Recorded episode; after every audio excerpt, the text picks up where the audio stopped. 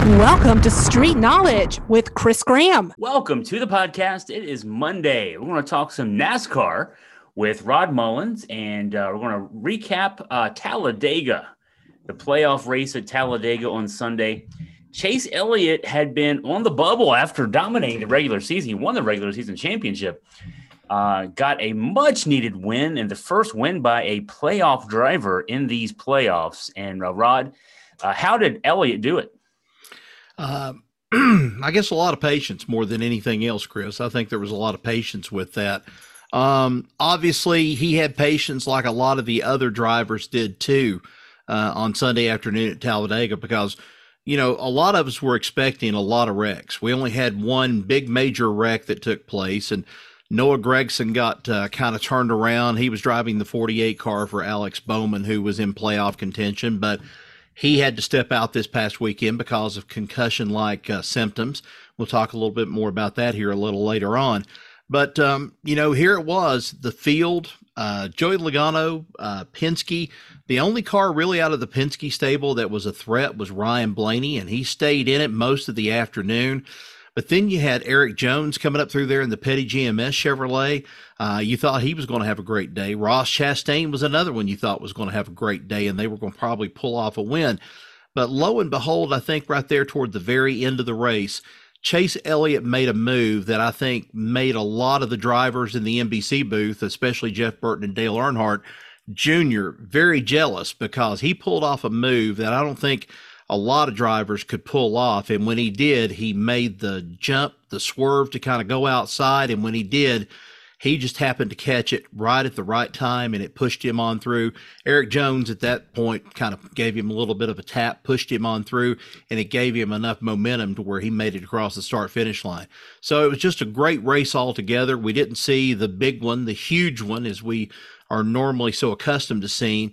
And we didn't hear a lot of things this time around about the uh, next generation car having problems this time around. We didn't hear a lot about the tire wear, except for Erik Jones's tire. I think in the pits they showed a little bit of wear on that one, uh, but he had been running on four tires there most of the time. Steve Letarte had, uh, gave the comment and said, "I think he ought to go with maybe right sides this last pit stop," and I think that's what they ended up doing. But you know, we didn't hear a lot of complaints this time around. Good racing altogether. Kevin Harvick was in it there for a little while. He ran toward the front. We had a lot of names. 57 lead changes, as a matter of fact, in the race yesterday at Talladega. So it was an exciting race. Um, Chase Elliott obviously had a lot of fans there from Georgia and also from uh, North Alabama. They love Chase Elliott and they were there. They said at least an estimate was 50% of the crowd was probably pro Chase Elliott for that race on Sunday. He punches his ticket to the round of eight. There's still uh, seven spots to, to be had mm-hmm. uh, as uh, as things move on from Talladega. Um, and uh, Ryan Blaney leads the point standings. Uh, yep. he's, he's got the advantage now, if you want to say. Ross Chastain's in third, Denny Hamlin, Joey Logano finished 27th on Sunday. Kyle Larson uh, is sixth. Daniel mm-hmm. Suarez, Chase Briscoe. And then after that, uh, on the wrong side of the cutoff line, Austin Cindric, William Byron, Christopher Bell, and Alex Bowman. And you talked about the concussion issues. Alex Bowman, uh, that's uh, what kept him out of the car on Sunday.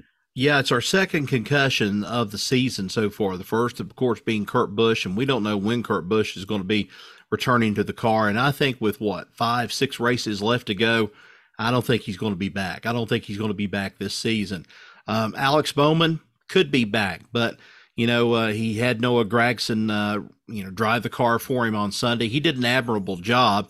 Uh, he was driving the 48 Ally car, and he did a great job. Held it together even through that wreck. But Bowman said something was wrong after the wreck at Texas last week, and they played the audio and they allowed the crew, the audience, and everybody else to hear it for the first time. It was the first time I heard it. And I knew something was wrong when he said, I just don't feel right. You know, he hit, he hit pretty hard. Uh, some people might say, well, he didn't hit that hard. You know, it's against that safer barrier. But you're talking about a car that is going 170, 180 miles an hour. And then when it makes contact with a, you know, sitting still object and particularly a wall, it doesn't matter how much styrofoam you're going to have up there something's got to absorb the impact. And that's what ended up happening this time around. And I saw one thing that kind of stands out with me. I don't know if all the, the chairs, and it's maybe something I need to look at and check into it, but I don't think all the, the seats per, per se, the chairs, the seats and the race cars are maybe equal for some reason. I don't, I don't know. There's just something that's not right there. I think when you get in one of those seats in a race car, it should be like a cocoon, is what it should be. It should stabilize you. You should have foam all the way around you and stuff, except, of course, with your arms and things like that. But your torso, it should be able to hold you kind of in place and kind of hold you there just in case if you have some kind of you know contact with a wall or another car. Um, I didn't see that. I don't know. Maybe they've got, maybe they're doing some safety issue tests. I don't know what they're doing with it, but definitely a problem for Bowman this uh, this past week. And Bowman said that he wasn't feeling right, and he stepped away. He walked away. And Dale Earnhardt Jr., who is, you know, he's been through this. He's uh, time tested through this thing. He said, you know, there's more to it. There's more to driving a race car, uh, and then having a concussion. He says, if you have a concussion. Uh, you know, you got to live with it for the rest of your life, it, depending on what the severity of it is you know, and that's something that Kurt Busch is going to have to deal with. That's something that Alex Bowman's going to have to deal with. Uh, Dale Earnhardt Jr. is still living with that to this day from the after effects of his concussions that forced him to take a step back from NASCAR racing. So, yeah, we've got our second one. Um, kind of calls into question too. It's it's kind of coincidence too that all this kind of takes place with the uh, quarterback, the former Alabama quarterback at Miami, with uh, the head injury and the concussion that he took thought these helmets were safe. And you know and then that second hit that they showed the other night when the Bengals and his fingers just bent up and that uh that was just one of those things of like you're trying to control something but you can't control it. Your brain is just not sending the signals what it should. And uh it it, it just makes you want to pause for just a minute and just and think you know what are these guys going through? Do we do we even fully understand at this point? We think we've got the problem solved but yet you know they put the put the miami quarterback back out on the field again said oh he's okay. No problem. But then i think they fired uh, fired the advisor or the medical advisor or somebody that gave him the go ahead to be able to do that. So gosh this is it's a crazy thing, but it's just another one of the things in the evolution of sports, especially with football and also with NASCAR. You know, I think I did a piece, I did a podcast with a um, uh, a concussion researcher at the University of Virginia several months ago, um, and um, one thing I learned from that was that treating concussions um, in, in, in the here and now, what we know about them now, mm-hmm. involves time. And yet you wonder, it made me think when you started talking about, you know, Tua Tagovailoa and then his relation to, you know, the, uh, Dale Earnhardt Jr., you know, now Alex Bowman. I wonder if, if what we know now about concussions, uh, if it had been put into play when Dale Earnhardt Jr. was going through his issues, you know, he kept going back out on the track. Yeah. And and what we're what we've learned is, I mean, and, and I wonder now about Tua Tagovailoa. He was out there four days after suffering an obvious concussion, right? Playing, he got another concussion. They, what what everything you know now is multiple concussions in a short period of time can lead to those lifelong effects. But if you treat them right the first time, like Kurt Busch, apparently, I mean, Kurt mm-hmm. Busch has been off the track for a while, but hopefully long term he'll be better because of the caution that they've shown. But maybe Dale Earnhardt Jr. could have had a longer career um, if if it had been treated right. We just didn't know a few years ago what yeah. we know now, but man, it does make you wonder, you know. And and we could have had a, a guy like Dale Dale Earnhardt Jr. out there on the track a lot longer. Well, you know, Dale Jr.'s kind of uh, has has talked about this before. It's affected. It affected his mood. It affected his overall, just you know, uh, way of life, the way things were. Of course, he has to wear glasses now, pretty much after that, because uh, and Kurt Busch is having to wear glasses, even though he was with sunglasses. I think at the uh, event that they had at Charlotte for uh, painting the uh, the pit wall pink down there for breast cancer survivors. Uh, he was down there, and they somebody asked him, and he went into a little detail, and he said, "You know, I'm I'm feeling better. It's a day by day thing. It's not something that's going to you know heal itself overnight." And then he said, "I'm in a situation too." He said, "My vision is getting better." And that kind of dawned on me then at that point, his vision. Mm. Okay, well, you know, you've got to have vision to be out there on the track. How many of these NASCAR drivers, and yes, how many of these NFL quarterbacks, college football quarterbacks have got out there before and they've been hit and they really didn't think anything of it. And then we have somebody like a coach or, you know, crew chief, whatever the case may have been, and just said, You're all right, shake it off, you know, be tough, be tough, shake it off, and things. And you know when something's wrong, but then trying to tell somebody something's wrong, that's a little bit of the different story. And I think that Bowman did that on Sunday. I think that's the first thing he said to his crew chief. He said, Look, uh, there's something not right here. I'm not right. And said, That's okay. You're done for the day. Don't worry about it. You're done for the day. And so they're taking it at least a step at a time with him also. Hopefully we'll get an update on him probably either by probably tomorrow, kind of get an idea of how he's doing and how he's progressing. But I don't I don't expect to see him at the Roval this weekend, no doubt about it. But uh, you know, I wonder if, if a lot of these things couldn't have been prevented in the first place. Yeah, and of uh, course, back in the old days, I mean, even before we, you know, the last few years, um, money incentives were there, not oh, money yeah. like a big money incentive, just being able to get out in your car the next week. If you didn't finish a race, maybe you wouldn't have enough money to run the next week. Or in football, right?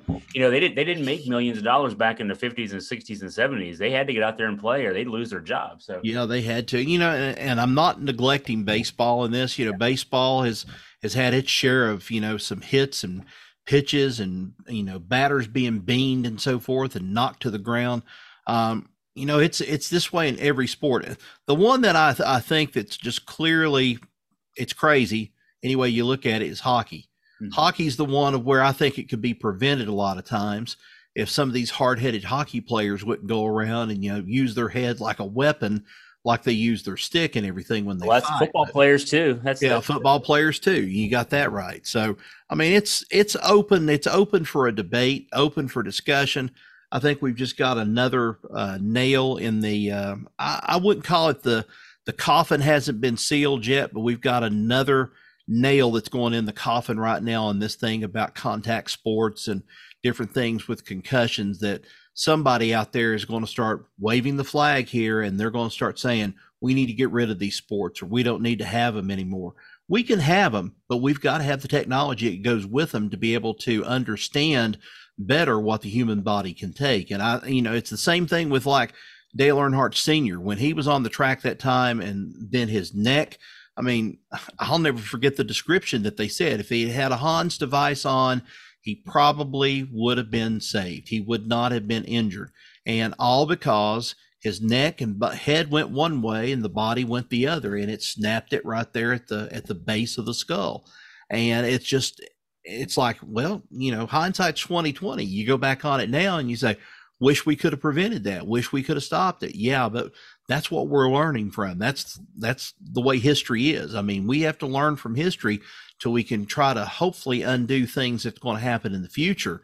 But you know, if we keep on the same kind of attitude about ah, it's just a concussion, no big thing, just a bang on the head or something for somebody show them the video of uh, Miami's quarterback again and those fingers. That's that's what nerved me, I think, the other night because he was totally helpless. He could not probably tell anybody what was going on, or if he could, he wasn't making any sense when he did that because the brain, it just weird things happen to the brain when you have a concussion, and and especially the one he had before, and this one amplified on top of it. It's so it's you're just asking for trouble. You mentioned Charlotte and the Roval. It's coming up this weekend. It's the last race in the round of 12. So we'll get down to the round of eight or the uh, playoff field of eight after right. this weekend. Before we talk about that race, I wanted to get your thoughts. Um, I, am just coming across a story from a few days ago. Um, re- retired boxer Floyd Mayweather is getting in the NASCAR business, and he's sponsoring a car. Connor Daly, uh, who ended the 2021 IndyCar season without a job, uh, has put together a team with uh, with Floyd Mayweather. They'll be sponsored by BitNile Holdings, and they're going to run in, at the Roval next weekend or this coming weekend, I should say. So, um, you know, we've we've talked uh, this this year a lot, Rod, about you know the celebrities getting involved uh, mm-hmm. in, in sponsoring NASCAR teams. Uh, certainly, Michael Jordan's been around for a while. Um, Pitbull, I think, is you know there's another one that comes to mind. Mm-hmm. But now Money Mayweather, uh, it, another another uh, way for NASCAR to maybe expand its base of fans. Yeah, I think so. I think it's great that Mayweather's getting involved in this and he's got something to invest his money in other than, you know, maybe some frivolous thing that his manager throws out there at him and says, Oh, why don't you invest in this little ant farm that's down the road from you or something like that? They're producing some worker ants like crazy. Yeah, you know, some of these guys don't know where their money needs to be put at. And I think in this case, they're starting out with an Xfinity team. They're kind of getting their feet wet with it. But folks, you got to understand too, another thing with it, it's an expensive proposition going into racing. And he's at least got some backers that's kind of helping him out, that's all kind of pooling together with this sort of thing. Um, it's tough. It's tough to get in the in Xfinity right now is tough because you don't have the same cars. You don't have the same kind of setup. The the next generation car does not exist in the Xfinity series. They're still running the old stock car, if you want to call it that and they're still running the old frames and everything else about it. Um, it maybe it might not be as expensive as it as I'm trying to make it sound, but still, it's an expensive proposition. And you know, Pitbull has found out, uh, talking you know there of course, and getting involved with uh, uh, the guy with uh, Trackhouse Racing and what they've done there at Trackhouse. Uh, Michael Jordan, it's been a little bit of a bumpy road for Michael Jordan and Denny Hamlin along the way. Uh, and you can say it's also been a bumpy road for Joe Gibbs Racing. I mean, Joe Gibbs has had a lot of success for years, and he's been immediately thought of. And I don't know if you remember it or not, Chris, but there was at one time Joe Gibbs's influence into the NFL and also back into the race team. Uh, we brought at least when I think Dale Jarrett was driving the car, he brought in different helmets every week in the fall when they were racing you know particular races. I even think going back to the summer i think they would maybe like he would come out if he was racing in a race he would come out with a, a bengals helmet on exactly like one of the bengals football helmets or he'd have a buccaneers helmet on or he'd have somebody else. And i thought that was good for a time being but now it seems like what was a friendly little handshake and getting along with the nfl now has suddenly turned a little bit sour. It's turned south i think with this and Joe Gibbs is not there to kind of bridge that gap. And uh, Joe Gibbs is he's committed. He's already committed to the racing industry, and you know his coaching days are past him and so forth. But uh, you know they need more celebrities. I think it's going to kind of bring them into it. You know, here's what here's another was surprising one too. Uh, the kid that used to be on, um, can't remember the show right off. I think is Malcolm in the Middle. Uh, Frankie Muniz. Okay, yeah, yeah, yeah, yeah. He's talking about getting his NASCAR license. He's talking about racing in NASCAR. So that brings a celebrity in. That brings somebody in from the outside in. And, you know, he's raced in street races out in California, St. Petersburg, and Florida, some different places. And he's not a bad driver, but he says, I think my next step is going to be I, I want to try NASCAR and see where I start at. And probably his chances, probably going with ARCA at first and then kind of uh, getting his toes wet, and then before the full um, uh, immersion down into the water and everything with with cup racing. I think that's what's going to kind of give him his little bit of an edge if he gets gets one going into it. So the Roval is Sunday at 2 p.m. on NBC. And uh, just looking at uh, recent winners, Kyle Larson is the defending race winner. Mm-hmm. Uh, Ryan Blaney won the first race. Chase Elliott, we just talked about, he won. Right. He's already made his way into the round of eight, but he's a two-time race winner there. Uh, and won back to back in 19 and 20. So, um, those are guys who have a history of success on the Roval. Um, what, what, what should we look for? This is another one. I mean, I love the way they do this. You, ha- you have your cutoffs. This is a cutoff mm-hmm. race, so you got one guy clinched. You got seven other, well, eleven other guys looking for seven spots. Um, should be an exciting race. If you thought Bristol was going to be the pressure cooker for the cutoff race, uh, you forgot to include the Roval with this because the Roval is going to decide some people their you know their future is whether or not they're going to make it into the playoffs you know, I had the I had the opportunity to cover the first two years of the Roval going down there. Ryan Blaney won on the last gosh, on the last lap after Martin Truex Jr. and Jimmie Johnson tangled right there in one of the uh, one of the turns, and then he went right on through. He was shocked as just about anybody else was shocked that he won that race. Then you got Chase Elliott. Chase Elliott turns around here. He goes last year of all places he or two years ago he ran into the wall. He was trying to make the turn into turn one, hammers the wall, and then they they're like, well, our chances are gone with this one. But there was little to no damage on his on his Camaro, and then he rallied back to win the race. And I'll never forget my son who went with me on the trip and stuff. We went down there.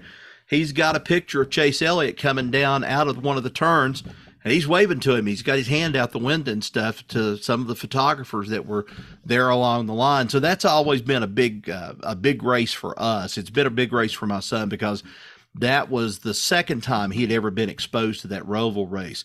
And of course, you know, pandemic kind of prevented us from doing it, and then some other things has prevented us from doing it. But you know, for this year for the Roval, I think it's anybody's guess uh, Chase Elliott, you've got to give him a little bit of an edge because he has raced so well at the Roval before. Yes, he's had some mistakes and he's had some mess ups like he did in that second race of the the Roval's history. But um, you know, I don't count Ryan Blaney out of this either. Ryan Blaney loves a road course. Kyle Larson loves a road course, uh, something like this. I mean, you got Ross Chastain, um, Denny Hamlin. He likes a road course when everybody else stays behind him or stays to the side of him, and he can go and navigate them, and he doesn't have to worry about people like Ross Chastain or somebody shooting through the field and then coming back onto the track to join a little bit later on. So the Roval's going to be a challenge. Um, it's it is one of these races that it's hard to predict. You kind of think that you've got somebody in mind that's going to win this race, that's going to run away with it, and then just like what happened in the first race down there, uh, Martin Truex and Jimmie Johnson, it was either one of those uh, for their race to win, and both of them got taken out, and then Ryan Blaney would just happen to be in the right place at the right time. Chase Elliott he managed to overcome a big mistake and he roared back to the beginning and back to the front of the race of the pack. Um, and that was a great thing too. You got to have some breaks. You got to have some breaks in this race. And when I'm talking about breaks, somebody's either going to have to pit, somebody's going to either have to have some problems, doesn't navigate through the track, uh, the the roval as well as maybe they did on the last lap and you catch them with that one slip and one time that you catch them with that slip where they gassed or they braked or something else happened, you can shoot by them. You can use one of those straightaways or getting back on the track to kind of beat that person. So, hey, I don't even rule out Kyle Busch right now. I think Kyle Busch uh, ran the best yesterday. I think he's raced uh, since all the troubles began and the uh, thing about the uh, incident with uh, Joe Gibbs Racing and then signing with Richard Childress. I think he's going to rebound back. And, you know, I think he'd like to get one at Charlotte and especially get one for his own personal reasons more than anything else. Uh, to win that Roval race. So anybody's guess coming into this weekend, we might see a another winner that's not in the playoffs. Um, who knows how it's going to go? It's it's been that kind of season so far. Sunday at two o'clock is the Roval race that will determine uh, the playoff field of eight. Uh, up until then, uh, check out AugustaFreePress.com for NASCAR news and notes. And then, of course, Rod and I will get back together next Monday and break things down. Rod, as always, thank you for your time. Yeah, I appreciate it. We'll have lap to lap coverage on Sunday too of the race, so we'll have that on Augusta Free Press on the Facebook page, Facebook, and you can follow right. along and and catch up with all the information there and stuff. So it's a it's a great way to be able to be sitting somewhere and you can't watch it, you can't watch what's going on with the race, but at least you can find out in you know certain laps and everything by the count you can find out what's going on with it. But yeah we'll have rod, that on sunday. Rod does a great job blogging during that on facebook so that's right good good pitch there. So two o'clock on sunday and uh, check out augusta free press on facebook on online for the latest news. Thanks again rod and we will talk to our fans and our listeners again next week. All right thanks. Appreciate it